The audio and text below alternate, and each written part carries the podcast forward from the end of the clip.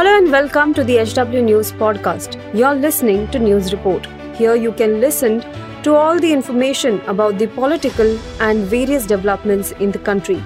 Follow this podcast now to stay updated. At HW News, we have been delivering news that matters to you. Our goal is to present you with information that stimulates conversations around topics of larger public importance that are often lost in the noise of shrill prime-time cacophony.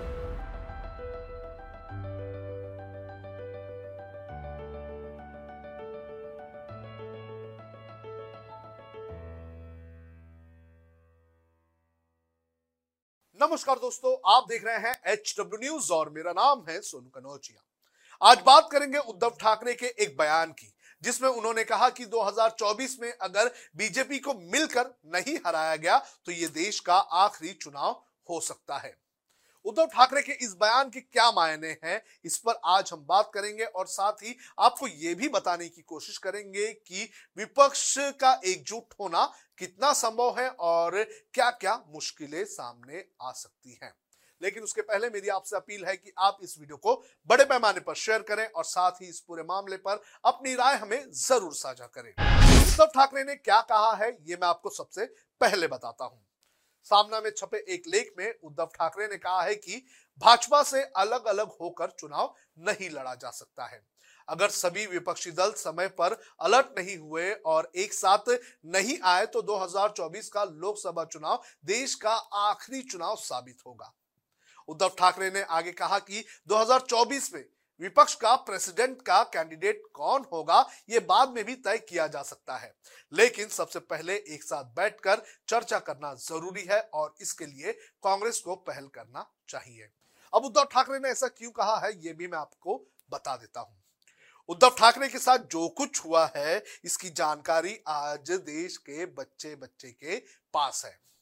उनके हाथ से सत्ता गई, उनके हाथ से अब party भी चली गई।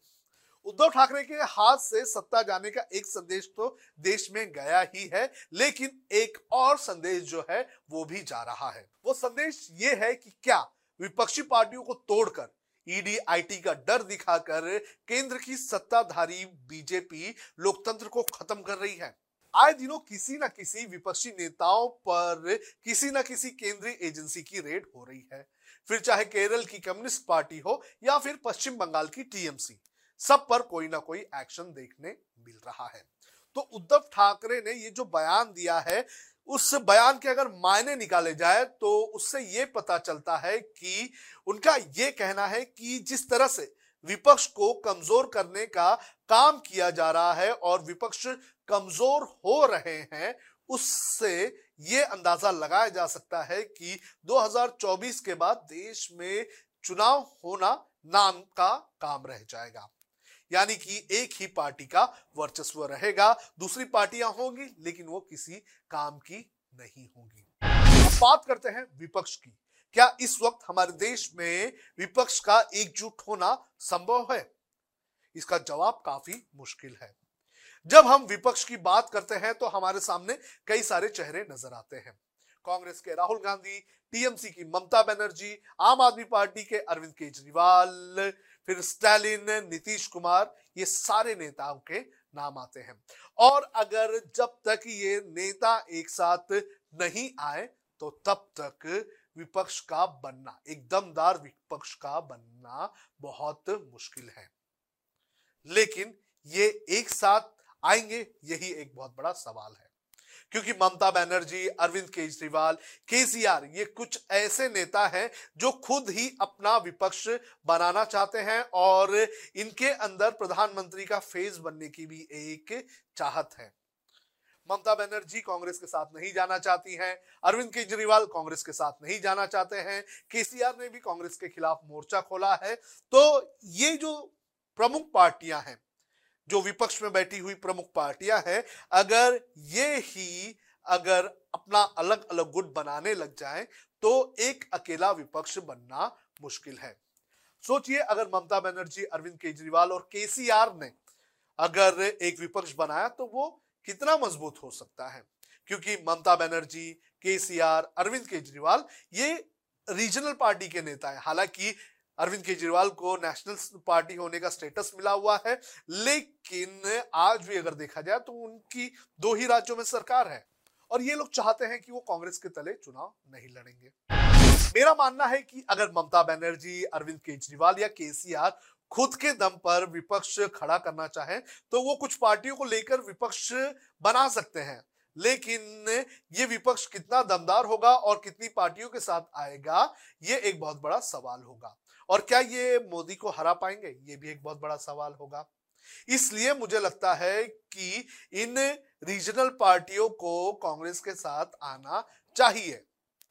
क्योंकि कांग्रेस, बीजेपी के अलावा देश की एक लौती पार्टी है जो कश्मीर से लेकर कन्याकुमारी तक और मेघालय से लेकर राजस्थान तक है।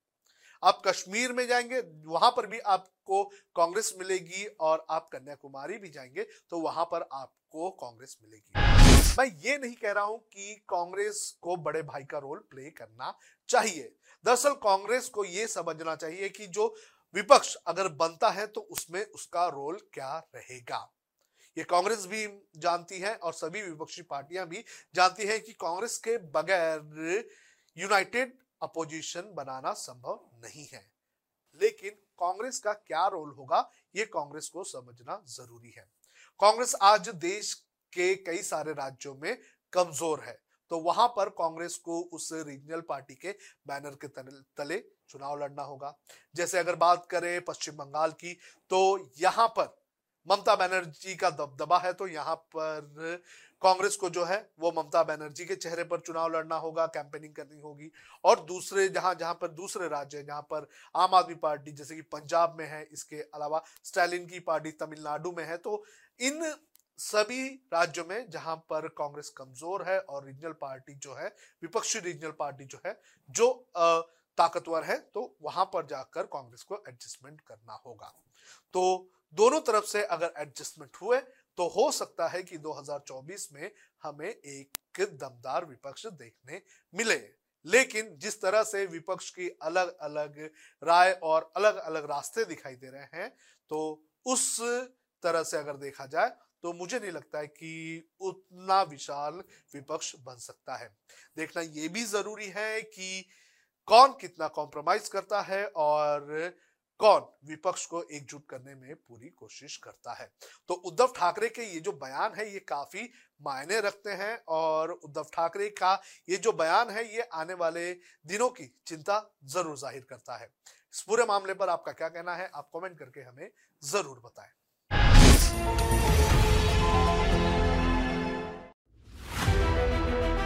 If you like this episode, please rate us with 5 stars right now. HW News podcasts are available on BingePods and all other audio platforms. Also, don't miss to check out editorial with Sujit Nair from the House of HW News podcast and we are sure you will love it too.